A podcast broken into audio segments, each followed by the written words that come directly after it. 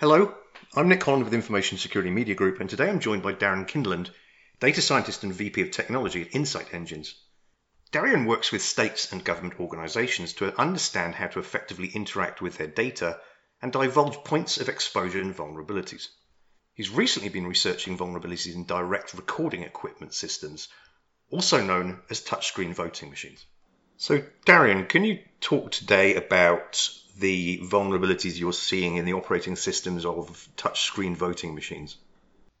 Yes. Um, so right now, roughly more than half of U.S. states are using some sort of DRE equipment for uh, state, local, and federal elections. From what we've seen, the types of vulnerabilities that occur within these systems are all around um, either the operating system or application layer.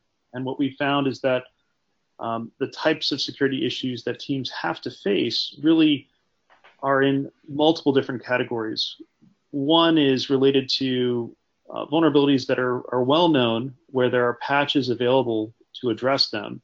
And it's really about timely patch management.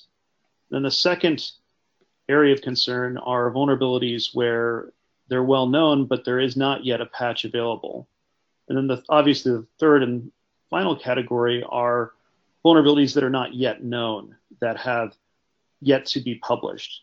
So one of the things that we found is that uh, election teams that are trying to address and fix these issues at scale, they're trying to in- institute a proper patch management and vulnerability management uh, team in place to handle them.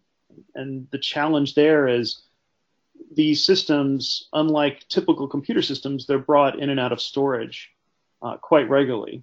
So now teams have to directly attest and measure the state of each one of these systems at scale for a very short period of time when they're brought back online and do so before the election goes live.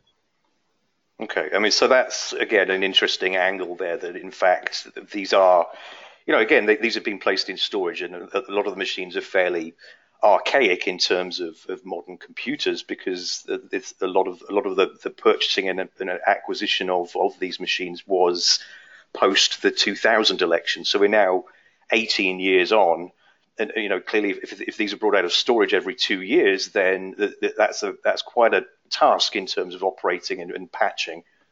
Exactly, and that's part of the story that really hasn't been covered uh, so much to date.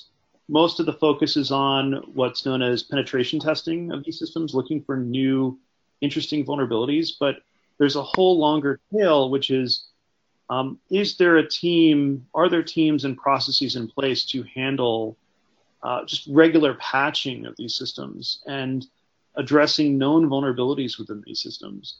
It's unclear as to whether or not this is handled uh, on a county by county basis or state by state basis. But if you're going to treat these instead of as appliances that you replace every 10 years, if you're going to treat these as actual computer systems, you need to have you know, traditional uh, vulnerability and patch management teams in place to to directly address these concerns. Mm. I, I, guess you also require a, a, sort of culture in in which uh, there is the budget that is potentially put aside for investing in voting machines? And is you know again, do you see that as something that's that's happening at all? Um, we're starting to see movement in that direction. Um, what's interesting is that there's already a, a very large talent gap for uh, qualified teams to do cybersecurity work across any any commercial or government agency. There's actually a a large uh, national skills shortage.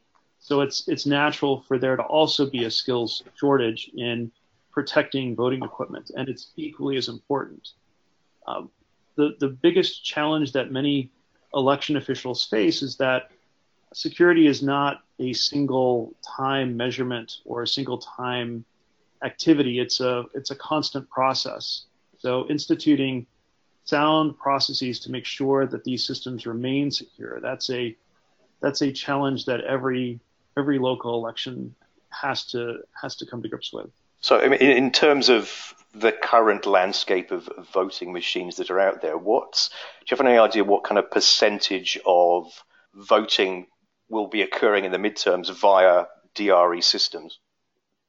Well, over over half of the states have DRE equipment uh, installed in operations. Now, they use, um, for many of them, they use paper ballots as a means of validating that there's no tampering after the fact.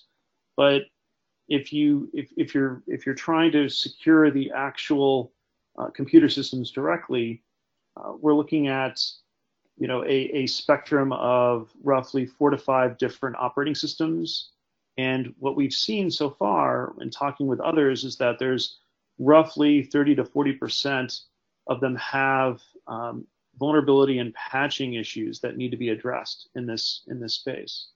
So that's, that's quite I mean that, that's quite shocking. So 30 to 40 percent of over 50 percent of the votes that are going to be cast in November are via machines that are up, not up to date. Correct. So, I mean, I guess the, the logical question, given how close we are to the midterms, is I mean, really, do you think these machines should be being used at all?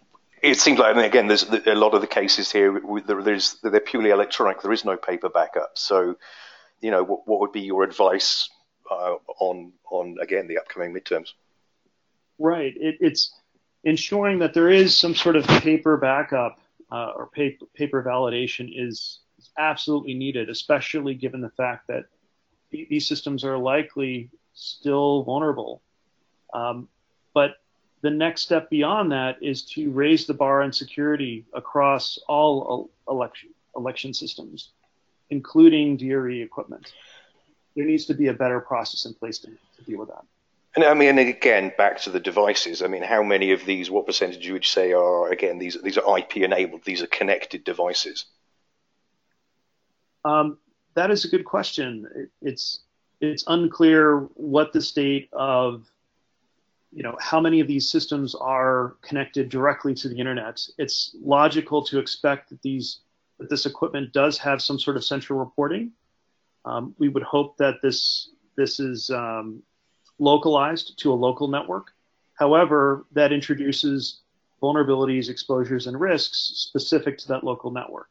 So it's likely that you know, if if an attacker were to get in, they would try to compromise the local network that's responsible for collecting vote tallies and try to either disrupt the local equipment that is re- directly recording the information or maybe one of the backend systems that's responsible for the cumulative totals. Right. When I imagine again, it becomes a numbers game. You can only hack so many local systems to do damage, but if if they are again connected, uh, then the, you know the, the, points of aggregation could make that a lot more damaging. So I'm concerned that there's there's this focus on expediency and quickly gathering data rather than securing that data.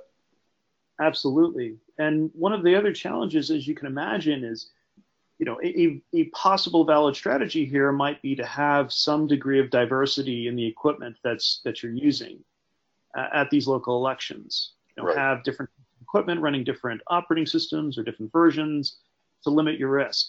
However, by doing that, you've actually introduced a higher degree of patch and management problem where now you have instead of one type of system to patch and, and manage, you now have multiple different types of systems that you have to patch and manage. Five states are going to be 100% digital voting machines that uh, don't have any any sort of form of paper backup, which is again That's, somewhat alarming. Yes, that is very concerning, especially given the fact that how do you validate that there was no there was no tampering at that time? What sort of attestation did you do to the systems to confirm that there was no there was no vote tampering? That that is a that is a very strong challenge that needs to be addressed, and it's unclear that we'll be able to to get to that degree of assurance without any sort of paper backup. Right. Okay. Well, Darien, it's been great talking with you. This was obviously a fascinating and very timely topic, although a little disturbing. That was Darien Kindlund, who is Data Sciences and VP of Technology at Insight Engines. For Information Security Media Group, I'm Nick Holland.